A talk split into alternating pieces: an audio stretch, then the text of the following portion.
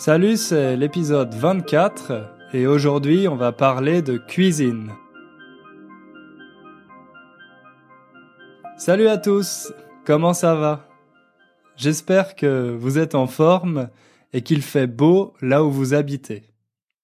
Moi, si vous ne le savez pas, j'habite à Varsovie, en Pologne, depuis trois ans. Bon, la météo, c'est pas le point fort de la ville. Il fait souvent mauvais et l'hiver est vraiment long. Mais en ce moment, on a de la chance car il ne fait pas encore trop froid et il y a même du soleil de temps en temps.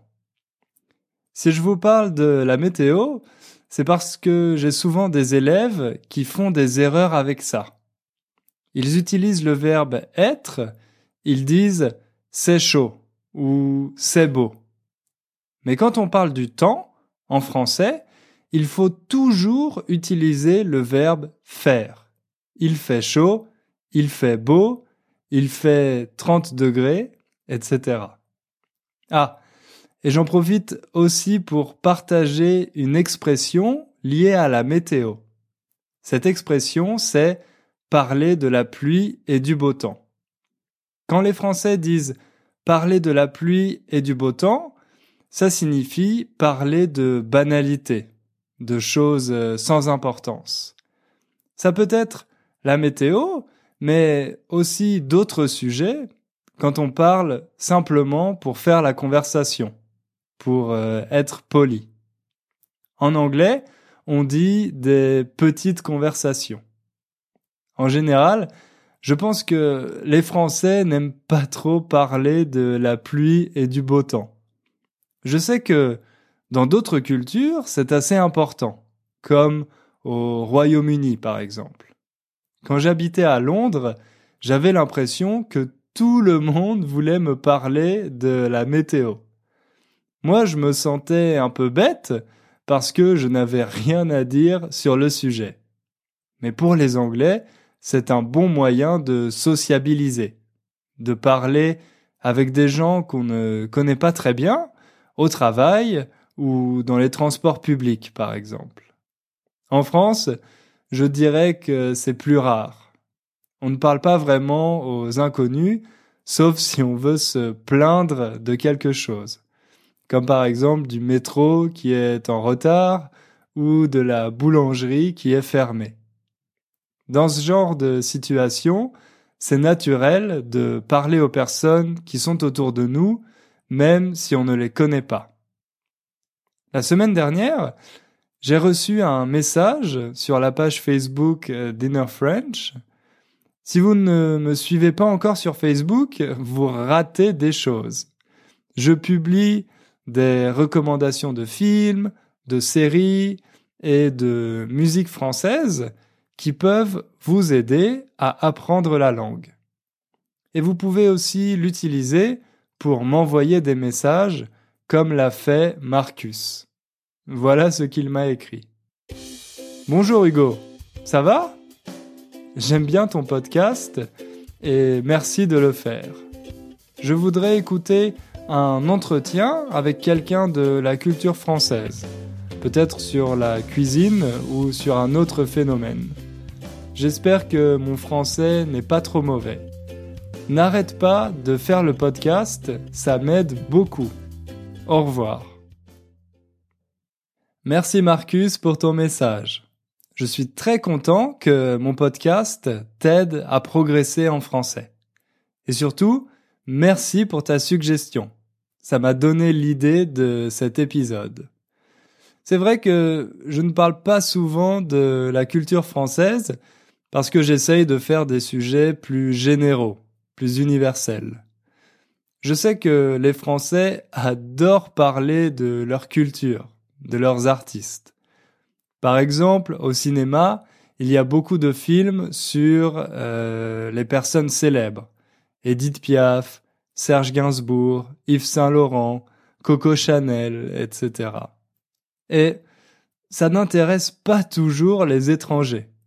Mais comme vous, vous apprenez le français, j'imagine que vous vous intéressez aussi à la culture. Donc aujourd'hui, on va parler de la cuisine française. Si c'est un sujet qui vous plaît, vous pouvez remercier Marcus. Et si vous avez d'autres thèmes sur lesquels vous voudriez que je fasse un podcast, faites comme Marcus et envoyez-moi un message. Ok. J'espère que vous avez bien mangé parce que sinon ce podcast va vous donner faim. Vous êtes prêts? Alors, on passe à table.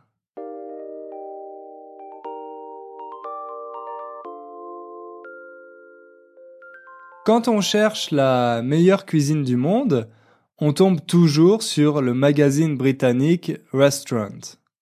Chaque année, il publie un classement des 50 meilleurs restaurants de la planète. En France, on n'aime pas trop ce classement car les établissements français en sont souvent absents. Au contraire, il y a de plus en plus de restaurants américains, anglais, espagnols, italiens ou encore scandinaves. Les chefs français disent que ce classement n'est pas très transparent, qu'on ne sait pas sur quels critères les restaurants sont choisis. Mais il reste quand même une référence dans le monde. Dans l'édition de cette année, de 2017, ça change un peu car on y trouve six restaurants français dont un qui est à la quatrième place. Malgré ça, on a l'impression que la cuisine française n'est plus aussi appréciée qu'avant, qu'elle n'est plus à la mode. Certaines critiques disent qu'elle n'a pas évolué, qu'elle est restée bloquée dans le temps. En face, il y a des cuisines qui innovent, qui proposent toujours de nouveaux goûts, de nouvelles saveurs, comme les cuisines espagnoles, japonaises ou encore indiennes. À votre avis, pourquoi la cuisine française a-t-elle cette mauvaise image? Personnellement, je pense qu'il y a trois raisons à ça. La première, c'est que la cuisine française est complexe. Je ne dis pas que les autres sont simples, pas du tout. Quand on veut préparer un bon plat, ça demande forcément un effort et du talent. Mais les plats français ont la réputation d'être difficiles à préparer. Déjà, parce que les bonnes recettes ne sont pas toujours traduites. Une recette, vous savez, c'est un texte avec les indications et les ingrédients pour préparer un plat. Une recette de gâteau au chocolat ou de crêpes Suzette, par exemple. Bon, j'exagère un peu. Évidemment, vous pouvez trouver plein de livres de cuisine française traduits dans différentes langues. Il y a aussi des recettes inspirées de plats français sur Internet. Mais la majorité des livres de référence, ceux qu'utilisent les Français à la maison, ne sont pas traduits dans d'autres langues. J'imagine que beaucoup d'étrangers ont un peu peur de préparer des plats français, justement parce qu'ils ont la réputation d'être difficiles. Ce qui explique peut-être pourquoi il n'existe pas beaucoup de livres de cuisine française dans d'autres langues. Mais même si vous trouvez une bonne recette, il est probable que vous n'aurez pas tous les ustensiles autrement dit les accessoires, ni les ingrédients pour la faire. Une grande partie de la cuisine française s'appelle la cuisine du terroir. La cuisine du terroir, c'est tout simplement celle qui utilise des produits spécifiques d'une région. Par exemple, au nord-est, dans la région de l'Alsace, on a des plats qui sont plus proches de la cuisine allemande. Au contraire, si vous allez dans le sud-ouest, à Bordeaux par exemple, vous pourrez manger des plats complètement différents. C'est cette cuisine régionale qui fait la richesse de la cuisine française, mais aussi sa complexité. Maintenant, imaginons que vous avez trouvé une super recette et que vous avez tous les ustensiles et ingrédients pour la faire. C'est bien, mais ça n'est pas suffisant. Le dernier problème, ce sont les techniques qu'il faut maîtriser pour réussir les recettes françaises. Ce sont des techniques qui demandent beaucoup d'entraînement, de pratique. Par exemple, vous connaissez peut-être le croque-monsieur. C'est une sorte de sandwich chaud avec du jambon et du fromage fondu. Ça a l'air assez facile à faire. Mais le secret d'un bon croque-monsieur, c'est la sauce béchamel. Une sauce à base de lait, de beurre et de quelques épices. En général, on ne la réussit pas du premier coup. Croyez-moi. Et c'est comme ça avec presque tous les plats. À chaque fois, il y a des techniques de base à connaître pour pouvoir réaliser la recette. Donc si vous ne cuisinez pas français régulièrement, c'est presque impossible de maîtriser ces techniques. La deuxième raison pour expliquer la mauvaise image de la cuisine française, ce sont les plats en eux-mêmes. Pour vous, quels sont les plats français les plus connus, les plus emblématiques? Quand je pose cette question à mes élèves, ils me répondent généralement les escargots, les grenouilles ou le foie gras. Et la plupart du temps, ils n'ont jamais goûté un seul de ces plats. C'est sûr qu'on ne peut pas commander d'escargots dans tous les restaurants, même pas dans les restaurants français. Car les escargots ne sont pas un ingrédient facile à trouver, surtout à l'étranger. En plus de ça, ce sont des plats qui ne plaisent pas à tout le monde. Je connais même beaucoup de personnes qui les trouvent dégoûtants. Ils n'ont aucune envie de manger des escargots ni de la grenouille. Quand on compare ces plats à ceux de la cuisine italienne, le problème devient encore plus évident. Si je vous demande de me citer des plats italiens, ça ne va pas être très difficile pour vous. Vous allez immédiatement penser aux pâtes, aux pizzas et peut-être aux raviolis et aux lasagnes. Ce sont des plats assez consensuels que tout le monde adore. La preuve, il y a des restaurants italiens partout. Et en plus, ils ne sont pas très compliqués à préparer. Pour euh, rater des pâtes ou une pizza, il faut vraiment le faire exprès. Bien sûr, Parfois on peut tomber sur une pizza qui n'est pas très bonne, mais je n'ai jamais entendu personne dire qu'il avait mangé une pizza dégoûtante. Je sais qu'il y a des Italiens qui écoutent ce podcast, donc j'espère que ce que je raconte ne les énerve pas trop. Je ne dis pas que la cuisine italienne se réduit aux pâtes et aux pizzas, mais seulement que ce sont des plats emblématique et apprécié partout dans le monde. Évidemment, il y a aussi de grands chefs italiens qui cuisinent des choses beaucoup plus complexes et sophistiquées.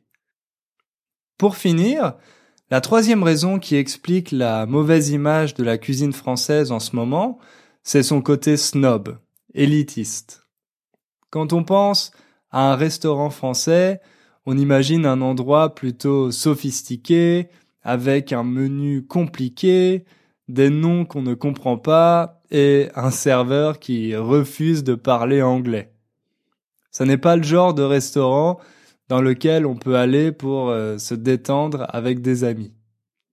On peut avoir l'impression de ne pas être à notre place. Et à la fin, on doit payer une addition salée. Vous savez, l'addition, c'est le document avec les prix des plats qu'on a commandés et la somme totale qu'on doit payer. Quand on dit que l'addition est salée, ça signifie que c'est cher, plus cher qu'on imaginait. D'ailleurs, savez-vous comment on appelle euh, l'argent qu'on laisse au serveur à la fin du repas? Ça s'appelle le pourboire. Tout simplement parce qu'avec cet argent, le serveur ou la serveuse peut se payer un verre après son service, pour boire. En France, on n'est pas obligé de laisser de pourboire, car le salaire des serveurs est inclus dans l'addition. Mais si vous êtes content du service, vous pouvez évidemment en laisser un. Par exemple, 10% euh, du total de l'addition. Bon, heureusement, tous les restaurants français ne sont pas des endroits snobs. C'est plutôt un cliché que l'on voit dans les films. Cependant, il y a une petite part de vérité car les Français ont inventé ce qu'on appelle la gastronomie. Et c'est justement ça qui est souvent un peu bizarre pour les étrangers. Mais ne vous inquiétez pas, je vais tout de suite vous expliquer de quoi il s'agit.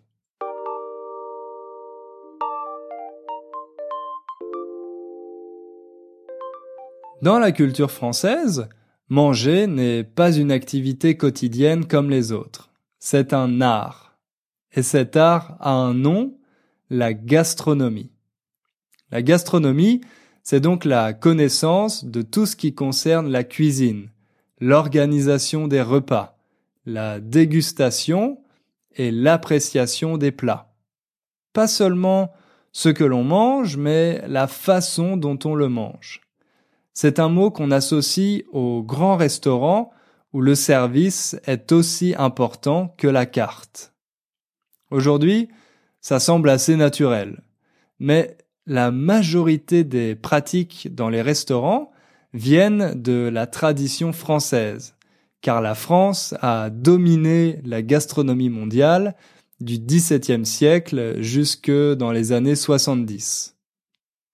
Il y a un Français qui a été particulièrement influent dans l'histoire de la gastronomie. Il s'appelait Auguste Escoffier, mais on le surnommait le roi des cuisiniers et le cuisinier des rois parce qu'il travaillait pour les personnes les plus importantes de l'époque. Au début du XXe siècle, il est associé à César Ritz, dont vous connaissez sûrement les célèbres hôtels. Auguste Escoffier va créer la cuisine moderne dans ses établissements. À l'hôtel Ritz de Paris, bien sûr, mais aussi à celui de Londres et au Carlton. Il commence par changer le service. Avant, le service à la française consistait à apporter tous les plats en même temps. Donc, il y avait beaucoup de choses sur la table. Ça donnait l'impression de richesse, de festin. Un festin, c'est un repas abondant et délicieux. Ensuite, chaque invité prenait dans les plats qui lui faisaient envie. D'un côté, ça impressionnait beaucoup les invités de voir une table avec euh, autant d'options. Mais de l'autre côté, les plats refroidissaient, donc les invités mangeaient souvent une partie du repas froid. Auguste Escoffier décide alors d'adopter le service à la russe. Autrement dit, on sert les plats individuellement et dans l'ordre. Comme ça, on peut manger chaud dès que le plat sort de la cuisine. Et chaque invité peut commander quelque chose de différent. Avec l'influence d'Escoffier, ce modèle s'est imposé dans la majorité des restaurants occidentaux. Sa deuxième petite révolution, c'est dans la cuisine qu'elle se passe. Comme les restaurants se développent et qu'il y a de plus en plus de clients, il faut trouver une solution pour préparer les plats plus rapidement. Alors, Escoffier décide de changer complètement l'organisation de l'équipe. Avant, chaque cuisinier préparait un seul plat. Mais Escoffier met en place une division, une répartition des tâches différentes qu'il nomme la brigade. Il y a une personne qui prépare les légumes, une autre qui fait cuire la viande, une qui s'occupe des sauces et des soupes, etc. Et dans cette brigade, la hiérarchie est très stricte comme à l'armée. Une personne est le chef de cuisine. Et ensuite, il y a les sous-chefs, les commis et les aides cuisiniers. Cette nouvelle organisation en brigade est donc beaucoup plus rationnelle et efficace. Grâce à elle, les plats sont servis plus rapidement. On gagne du temps. Aujourd'hui, toutes les cuisines des grands restaurants sont organisées de cette façon. D'ailleurs, dans les écoles de cuisine aussi, on enseigne ce modèle. C'est comme ça que les codes de la cuisine française se transmettent dans le monde entier.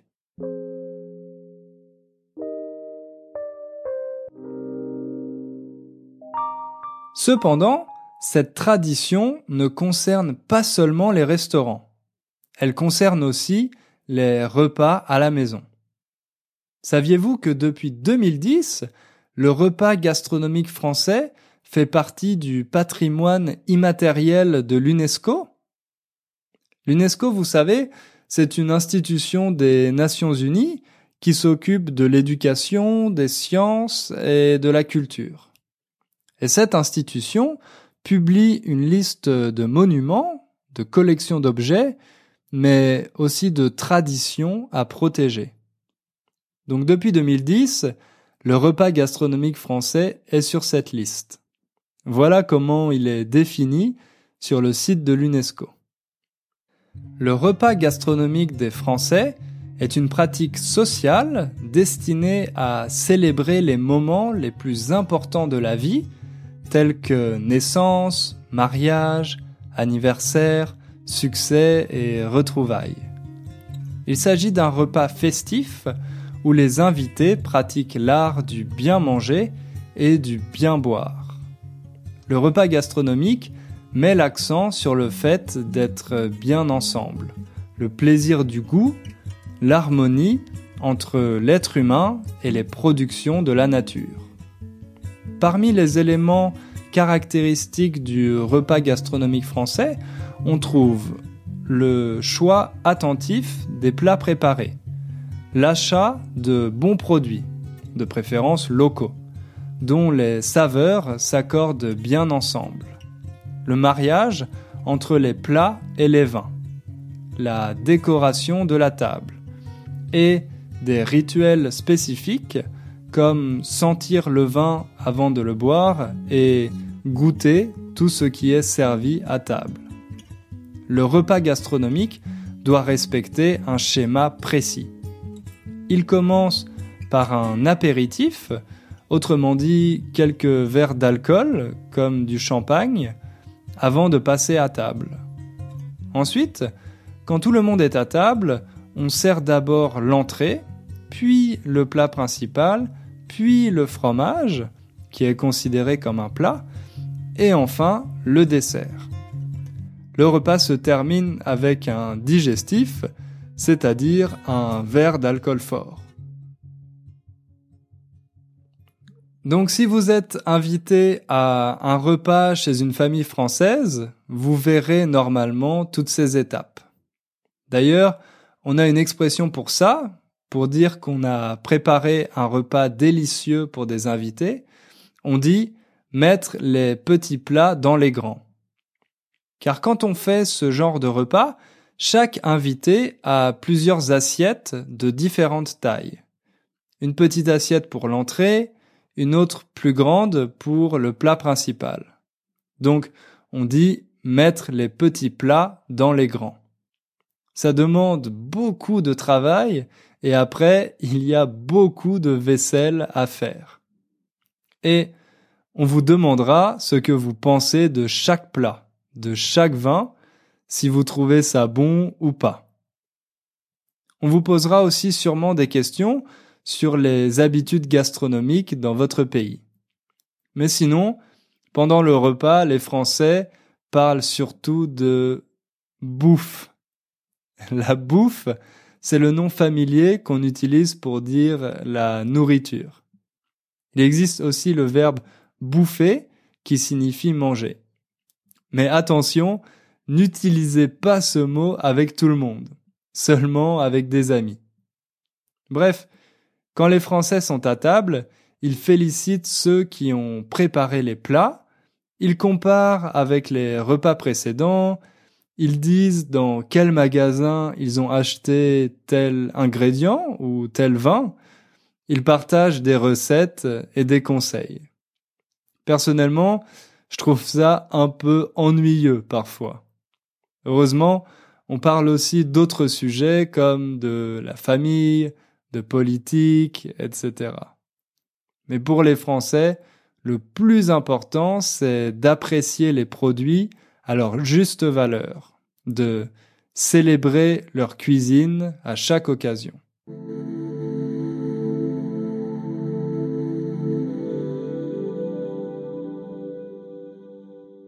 Pour finir ce podcast, on va écouter un chef français, Guy Martin, qui dirige un restaurant gastronomique à Paris.